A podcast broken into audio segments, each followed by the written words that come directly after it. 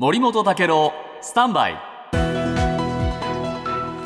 長官読み比べです、はい。えー5日に京都地裁で始まった京都アニメーション放火殺人事件の裁判員3番裁判、えー今日新聞にはですね、えー謝罪なし4年を経てもというタイトル。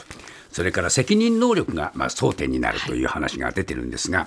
一つこの裁判の問題点というのをですね産経新聞が指摘していまして、えー匿名19人真相を迫れるかという記事を書いています。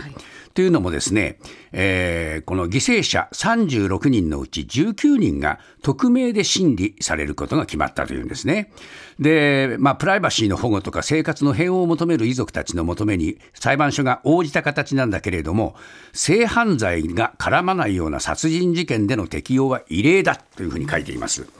でこのお刑事裁判での匿名えー審理というのは平成19年の刑事訴訟法の改正で新設されましたけれどもここで議論にはいろいろなった中でこういうそのね集団的な加熱取材への言及というのは特にねなかったというんですね。でこれについて今日読売新聞ではですね、えージャーナリズムらでのうジャーナリストたちで作るう司法情報公開えー研究会ここのお中でですね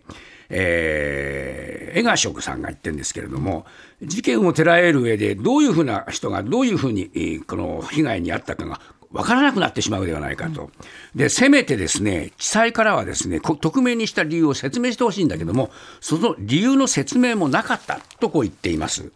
で、これについて朝日新聞ではですね、えーこの裁判員の問題について、えー専門家の人たちが、社会の耳目を引く事件で全てが匿名心理になると、被害者が実在したのかどうかも含めて、監視や検証が届かなくなる恐れがある。だからやっぱり匿名にするには、どうして匿名なのかの、せめて説明ぐらいするべきだと思いますね。